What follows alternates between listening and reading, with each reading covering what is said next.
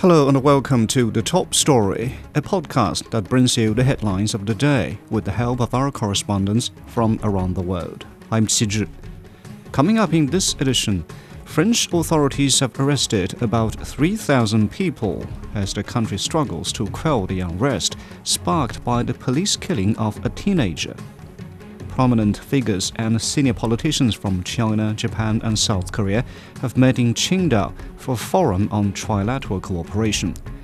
And authorities in the United States are investigating a shooting after two people were killed and 28 others wounded in Baltimore, Maryland. Starting Europe, authorities in France have arrested about 3,000 people since violence began in the country last week after a police officer fatally shot a teenager during a traffic stop. About 45,000 police have deployed across the country, as authorities say the unrest may not be over.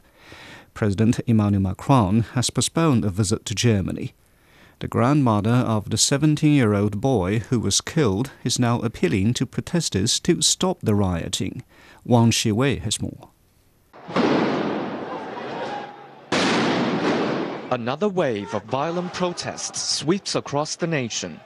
Looting, fires, and a burning car to attack the home of a local Paris mayor. The demonstrators have been enraged by the death of 17-year-old Nahel M. of North African descent. He was shot dead by police at a traffic stop in Paris on Tuesday.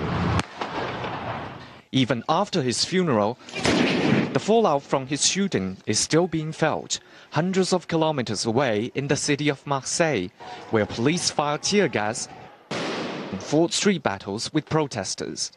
The police in French is uh, racism. There's lots of looting here in France because what did they do? They shoot at us and we loot for revenge.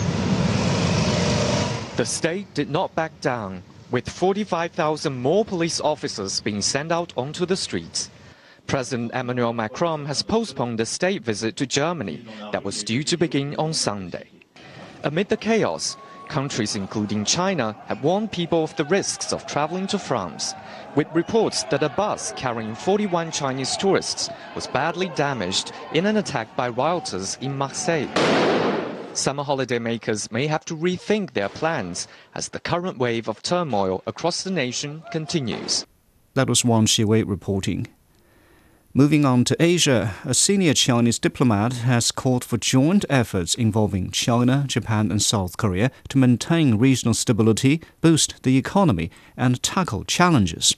Wang Yi made the remarks while addressing prominent figures and senior politicians from the three countries meeting in Qingdao for a forum on trilateral cooperation. Zhou Yixing has more.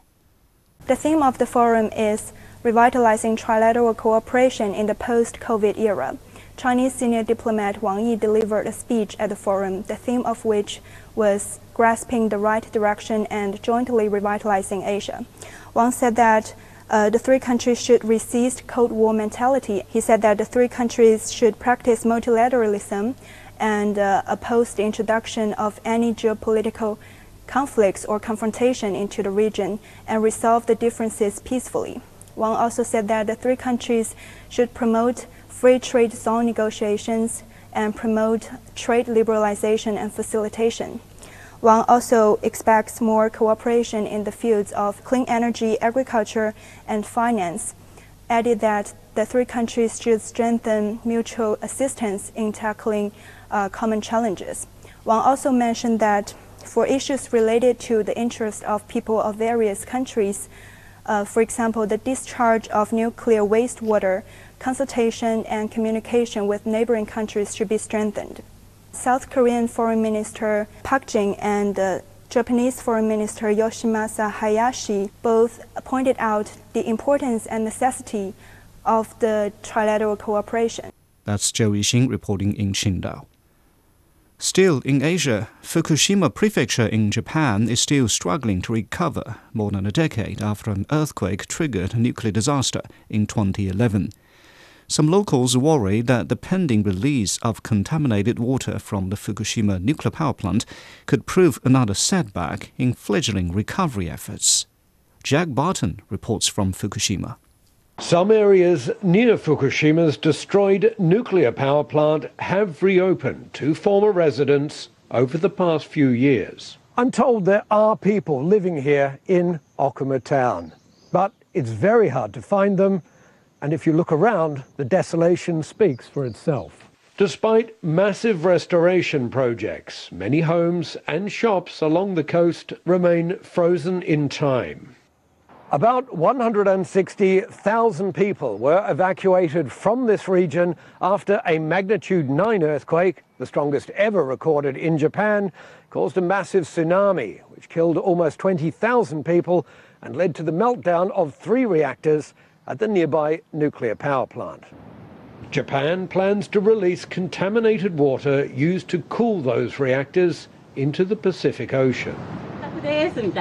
Finally, I find two former residents who've come to inspect their homes.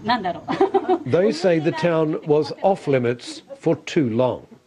They no longer want to return, but not because they fear lingering or future radiation. Does the release of the contaminated water worry you? We don't have any fear at all. Isn't it okay to do that? We are not involved in the fishing industry and we were eating fish from Fukushima one year after the disaster. It's a very different situation for Japanese fishermen, whose catch is banned in some neighboring countries and whose fleet still largely sits idle. And there is also opposition from many young Japanese people in towns that are now starting to revive, like Namie. What do you think about the plan to release contaminated water into the Pacific Ocean? I don't really agree with it. So when the contaminated water is released into the sea, I believe fish and other things will be affected. Even if the water released meets the safety standards set by the government, from the foreign perspective, it won't change the fact that contaminated water was released into the sea. It seems a common view here.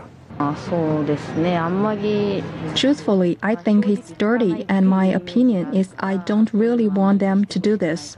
The head of the International Atomic Energy Agency is expected to give the green light for the release of contaminated water from the Daiichi nuclear plant, a process still mired in controversy that could take four decades to complete.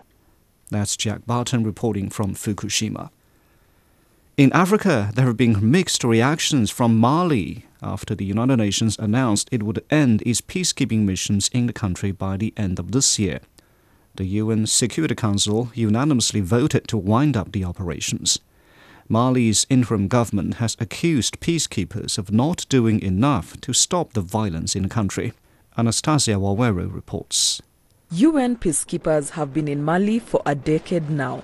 Their role has been to protect civilians and help restore stability.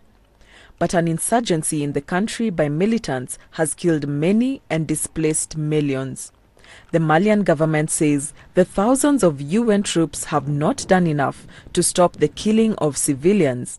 The UN Security Council's announcement that the mission will end by December has drawn varying reactions in Mali. The withdrawal of MINUSMA was our wish. We have been fighting for its withdrawal from Mali for years. For me, the results of MINUSMA are very negative, and that is a real shame. They were manipulated, and that is why their mission on Malian territory was a failure. Several UN Security Council members have warned that the withdrawal comes at a time when conditions are unsuitable and may worsen the security situation in Mali. Others say the timelines should be revised to allow for a safe and orderly exit of the United Nations troops. Some locals are confident that Malian authorities will boost security across the country even when the UN peacekeepers have left. Our security forces have the capacity to better manage and strengthen Mali's security. They have shown Malians and the world that Mali can take care of itself by proving themselves during the fighting in the north, the south and the east of Mali. We can now ensure our own security because we have full confidence in our brave soldiers. Given the tensions between the Malian authorities and MINUSMA, it was necessary to act on Malian soil. We can therefore conclude that the Security Council's vote is simply the culmination of the difficulties that have characterized the two parties for the past two years. That was Anastasia Waweru on the reactions in Mali after the UN announced its intention to pull out its peacekeeping missions. And finally, in North America, authorities in the United States are investigating a shooting after two people were killed and 28 others wounded in Baltimore, Maryland. The incident happened at a neighborhood party with hundreds of people attending. Officials have urged the community to come forward with any information. Karina Mitchell has more. This all started when police in the area started getting multiple calls about gunshot fire in the 800 block of Gretna Court and 30 victims were involved. Nine were transported from the scene to area hospitals. 20 others actually made their way to area hospitals on their own. We do know four of the victims involved are children, and that from a statement from the University of Maryland's medical system spokesman. Now, people all day have been extremely rattled, but we did speak to one woman who said that her nephew died as a result of this incident. By the time I got the phone call, it was five this morning that he was gone. Okay? I don't know what happened. I was gone. I don't know. Only thing that I know is my daughter, which is there, I told him to stay home. Too much was happening. These videos are surfing in the internet. They, these kids is finding it funny. It's nothing funny. Nothing funny about this. Now, investigators are still working to try and determine who the suspect or suspects are in this case and what the motive was. And they're asking for cooperation from the public. Baltimore's mayor also weighed in on this. He said this is a working class neighborhood and people here don't deserve this sort of treatment. He called the event that happened here reckless. And he said it happened in the midst of a celebration. We have some folks who wanted to act like cowards who are carrying guns that they probably shouldn't have that uh, uh, probably don't even come from the state of Maryland. Maybe were, they were a ghost gun, uh, but we know uh, uh, that we're going to not rest until we find these individuals and hold them accountable. And this all comes as federal prosecutors have been touting a push to reduce violent crime in the area. So far, there have been 130 homicides in the Baltimore area, 300 shootings. That is less cases than at the same time a year ago. That's Karina Mitchell reporting from Baltimore.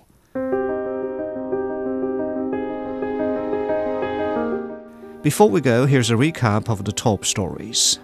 French authorities have arrested about 3,000 people as the country struggles to quell the unrest sparked by the police killing of a teenager.